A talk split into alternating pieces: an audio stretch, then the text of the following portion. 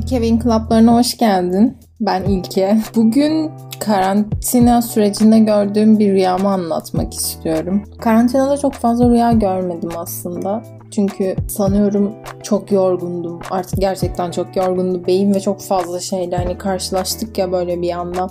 O yüzden ama çok böyle komik bir rüya gördüm. Onu anlatarak ilk podcast'ime başlamak istiyorum.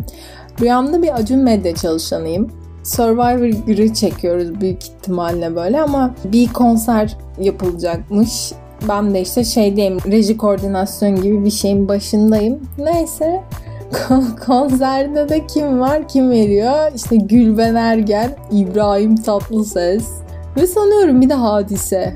Hadiseyle pek bir sorunum yok ama nedense Gülben Ergen'le inanılmaz çekişmeliyiz. Ee, ama şöyle başa döneyim. Biz bir kere e, neden reji ekibi olarak da Survivor'ı yaşıyoruz yani.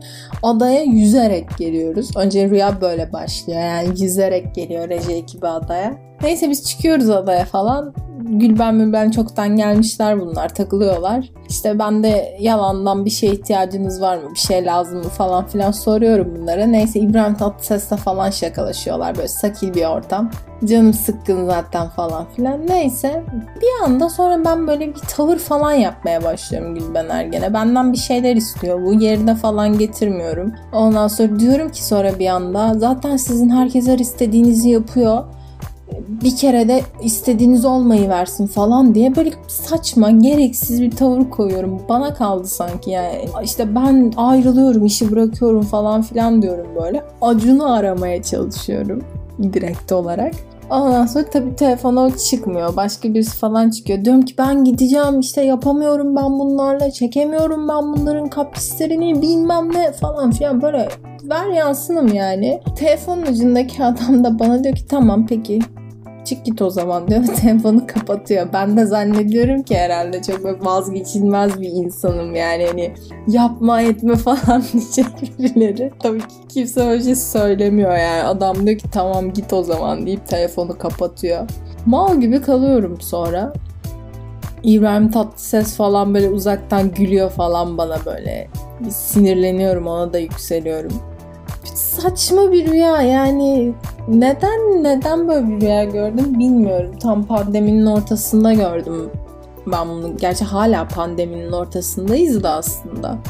Ama ilk daha herkesin daha da böyle delirdiği zamanlar. Bu iş Ocak'ta başladığında Çin'de benim inanılmaz götüm tutuştu. Yani öyle böyle değil. Böyle delirmiş bir haldeydim. Ne yapacağız? Dünyada böyle bir şey var falan filan diye dışarı çıkmıştık işte arkadaşlarla. Bana herkes şey demişti. Ya bu da unutulur geçer zaten bir şey yok. Bir sürü hastalık oluyor bitiyor dünyada falan filan. Ama yani bunun öyle bir şey olmadığı çok açıktı. Çünkü Çin yani bir kere tüm dünyayla ilişkisi olan bir ülke ve hani e, virüs dediğin şey atıyorum bugün bulun bulunduğu fark edildi ama zaten hani 3 ay önce de başlamış olabilir ve hani tüm o hava yoluyla zaten dünya çoktan yayılmış olabilir ki öyleymiş zaten. Bu, bu kapımızı kapattık işte sınırımızı kapattık he falan diyeceğimiz bir şey değil yani virüs yani sonuçta. Yani hastalık yani işte bulaşıcı bir hastalık. Bu korkunç bir şey bulaşıcı hastalık gerçekten yani. Şey falan tabii çok daha korkunçtu mesela. Tam bulaşıcı hastalık işte temas bilmem ne şu bu falan filan. Hani bunun ne diyelim kendimizi koruyabileceğimiz bir alanımız bir şey var yani. İşte ellerimizi sık sık yıkamak falan gibi. Bayağı etkili bir yöntem. Bu kadar basit bir şeyin bu kadar etkili olması.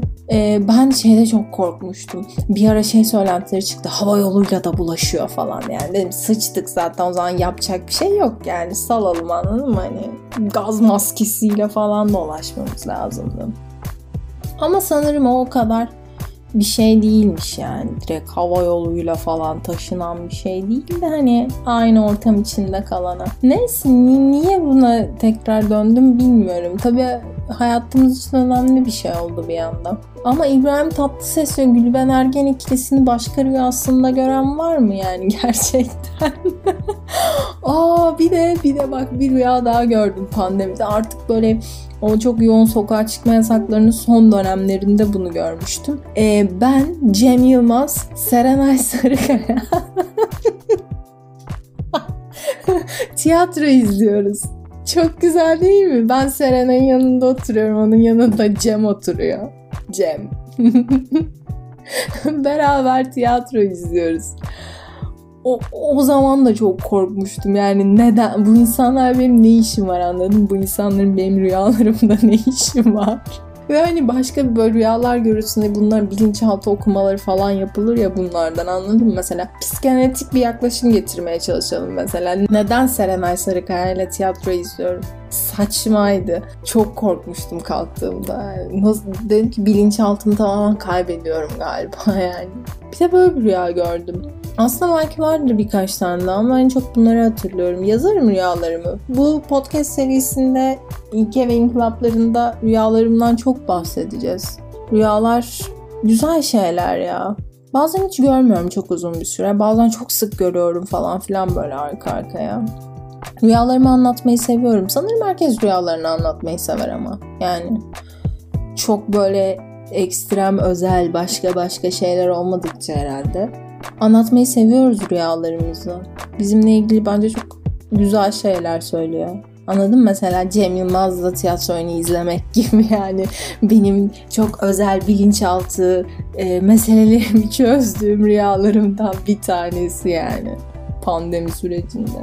İşte böyle bir korku saldı gitti. Bununla ilgili bir kitap var. Tabii ki de şu an bir de şunlar çıktı kitap deyince.